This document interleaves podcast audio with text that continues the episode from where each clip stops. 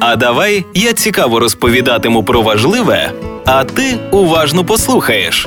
Імунітет від міфів та covid 19 Ваші питання, наші відповіді.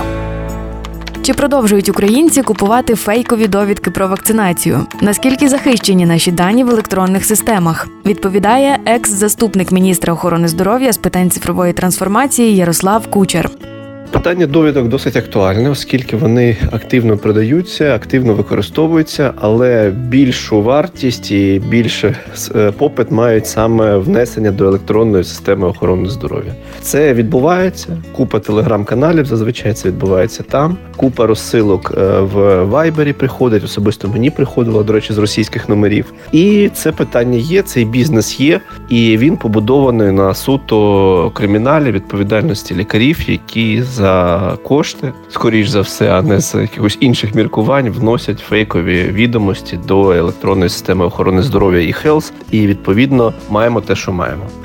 Е, насправді система eHealth працює достатньо нормально. Там є вся інформація і про шлях вакцини, як вона заїхала, де вона зберігалася. Тобто, це все можна відслідкувати за допомогою eHealth і додаткових сервісів які використовуються, в тому числі там програма Меддата є така логістична. Е, Відслідкувати насправді ну вони ж розумієте, тобто вони можуть внести інформацію в систему, е, списати е, дозу вакцини фактично її не вколювати, а вилити, наприклад, там не знаю, в раковину або ще щось з нею зробити. Тому е, покупців при бажанні, якщо в якогось певного лікаря е, ну, виявився факт того, що ці довідки ним продавались, відповідно всіх перевірити можна, і це вже знову таки робота національної поліції і механіка так само, як і з будь-яким злочином хто вносив, як вносив, е, статистика цих внесень. Тобто вона вся в eHealth зберігається, було б бажання.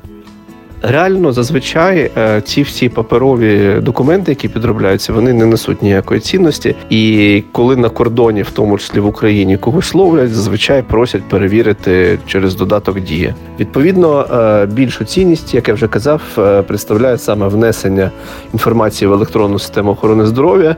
І з точки зору тих, хто перевіряє, ніяких е, там моментів це не викликає, тобто видно, що як справжній документ.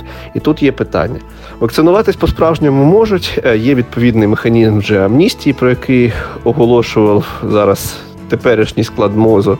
І відповідно ну, людина має розуміти, що вона має повідомити, що якщо вона має фейкову довідку, вона має звернутися до поліції і всіляко сприяти тому, щоб розказати, кому вона платила, хто їй ці дані вносив. І далі національна поліція має з цим розбиратись. Ще варіант вакцинуватись по-справжньому, виїхати за кордон, наприклад, в ту саму Литву, що, що, що близько в Польщу кудись. І мене насправді дивує, чому ми зараз не відкрили вакцинацію для всіх охочих, в тому числі іноземців, оскільки велика кількість іноземців працює в різних диспетчерських службах, е, кур'єрських службах в Києві, в таксі.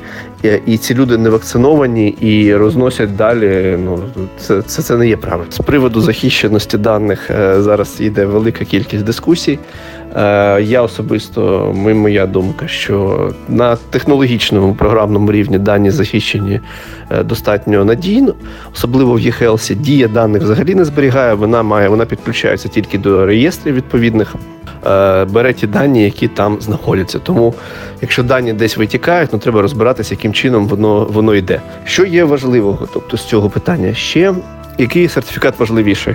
Перше, звісно, що правильно мати в електронній формі, оскільки він більш зручний, він сканується і він зрозумілий всім нашим партнерам закордонними. Я нагадаю, що Україна одна з перших країн, не членів Європейського союзу, підключилася до загальнонаціональної європейської системи.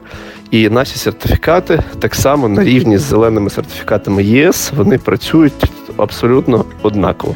Тому це треба вважати. Е, паперові ваші довідки. Ну, паперові довідки вони викликають багато питань. Там починають дивувати тут там українська мова в деяких. Тобто, ну нащо вам створювати собі проблеми? Зробіть собі електронний, щоб там був нормальний QR-код, щоб він перевірявся, і ніяких питань з цим немає.